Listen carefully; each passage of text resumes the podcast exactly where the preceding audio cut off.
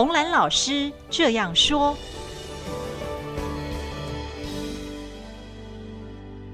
有人说，哥伦布是世界上最幸运的人。他出发的时候不知道自己要去哪里，到了也不知道到了什么地方，回来以后还是不知道自己去过了哪里。可是他就在历史上留了名哈。那么他靠的是什么呢？靠的是他会卖希望。他用想象力说服了西班牙的王室出钱，让他去完成他的梦想。所以难怪有人说，做领袖的第一个条件，便是要能够舌灿莲花，那个死的要说成活的，活的要说成不朽的，让别人抛家弃子去追随他。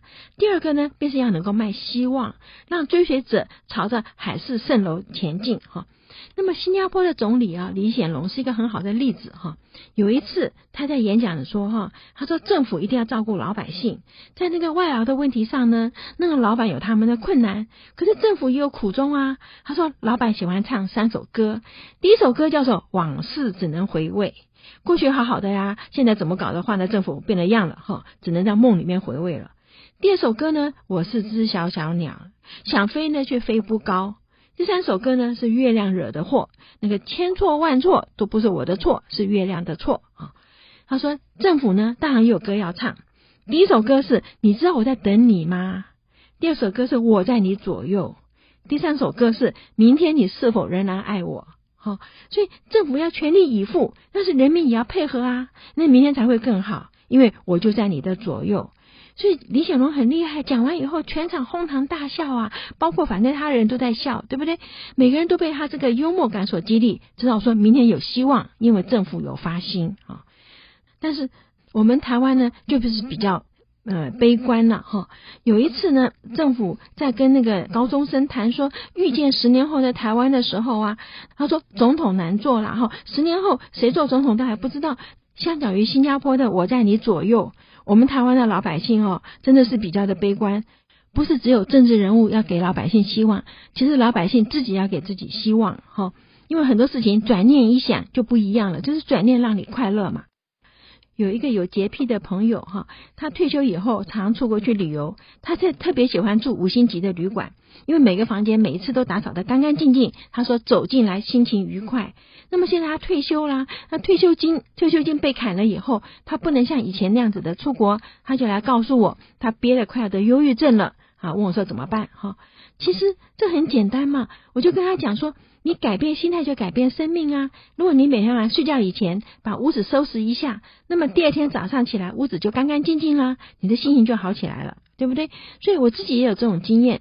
前一天如果太累了，回家没有收拾厨房就直接上床去睡觉，那么早上起来要泡茶的时候啊，那乱七八糟的盘碗，那个眉头就会皱起来，那会不会生自己的气？为什么呢？早上的时间这么珍贵，我要拿来洗碗，这可惜了嘛，对不对？所以这边的时候，我觉得人的情绪的确很容易受到小事情的影响。哈，有一个实验呢，是请大学生去影音室复制一份他们等下要填的那个表格。实验者在影音机旁边放了一毛钱的美金，哈，一毛钱很少啊，那时候就只能买到一杯咖啡了，哈，所以不会有人去捡，怎么拾金不昧捡的去报警，对不对？哈，但是这一点点的意外之财，就会使这个学生心情变好。相较于另外一组没有捡到钱的学生呢，这个捡到小钱的人觉得说，诶，今天运气不错，捡到一杯咖啡，对不对？哈，所以他说，一点点的好运会带来很大的快乐，所以他叫说人要改变心情，因为一毛钱能够带给你这快乐，其实你自己心情转心动念就可以了嘛。哦另外有个同事呢，他是计划在孩子出国去念书以后，把孩子的卧室改成自己的画室哈。因为多年来他为了这个目的，每个月存一千块，想不到等到孩子出国以后，他要真的去开始改建的时候呢，他才发现他存的钱根本就不够，不是说少一点，是少了一个零哈。失望之后呢，他就改变心念。他请室内设计师来把房子重新布置一下，哈。那布置完工以后，他请我们去参观成果。我们一进去哦，大家眼睛一亮，房间变大了，因为墙上的镜子把对面大安森林公园的绿意给请进来了。然后客厅变舒适了。他说，设计师跟他讲，房子是给人住的，不是物品的展示场。他把很多东西收掉了，那客厅就亮起来了嘛。所以我觉得说，我们常常把不需要的东西塞在心里面，让自己过得不快乐，其实可以扔掉了哈。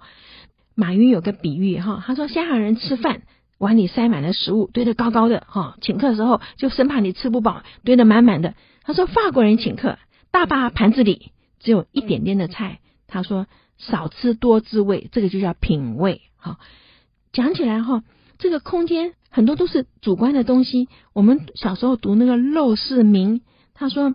山不在高，有仙则名；水不在深，有龙则灵。斯是陋室，惟吾德馨。好，所以这里面的时候，你真的会看到说，你心态一转念，天地之大，人生就快乐了。